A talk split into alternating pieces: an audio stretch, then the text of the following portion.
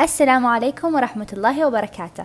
أنا مريم الداود وهذا بودكاست بمارستان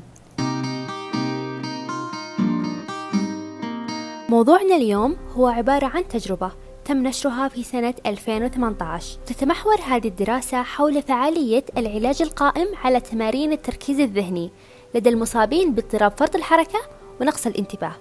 الدراسة أجريت في هولندا على 120 شخص وأعمارهم كانت فوق 18 سنة. قسموهم بشكل عشوائي على جروبين متساويين. المجموعة الأولى أخذت العلاج المكون من تمارين التركيز الذهني مثل تمارين السيطرة على الأفكار والاسترخاء والستريتشنج وحتى تمارين التأمل وبالإضافة للعلاج الجماعي لمدة 8 أسابيع وتمتد الجلسة إلى ساعتين.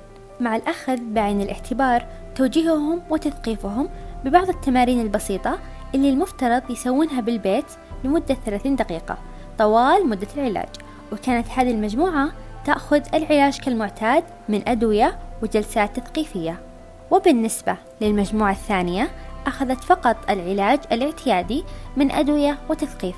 وبعد العلاج الباحثين تابعوهم لمدة ست أشهر ولاحظوا على كل المجموعتين تحسن ملحوظ في تقليل أعراض فرط الحركة ونقص الانتباه.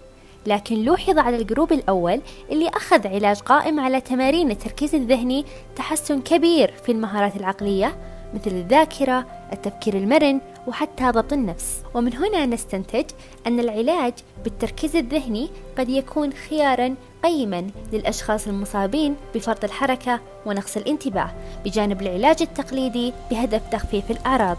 وهنا نوصل لنهاية الحلقة. فريق بمارستان يشكركم على استماعكم ونلقاكم في حلقات مقبلة مليئة بالمعرفة.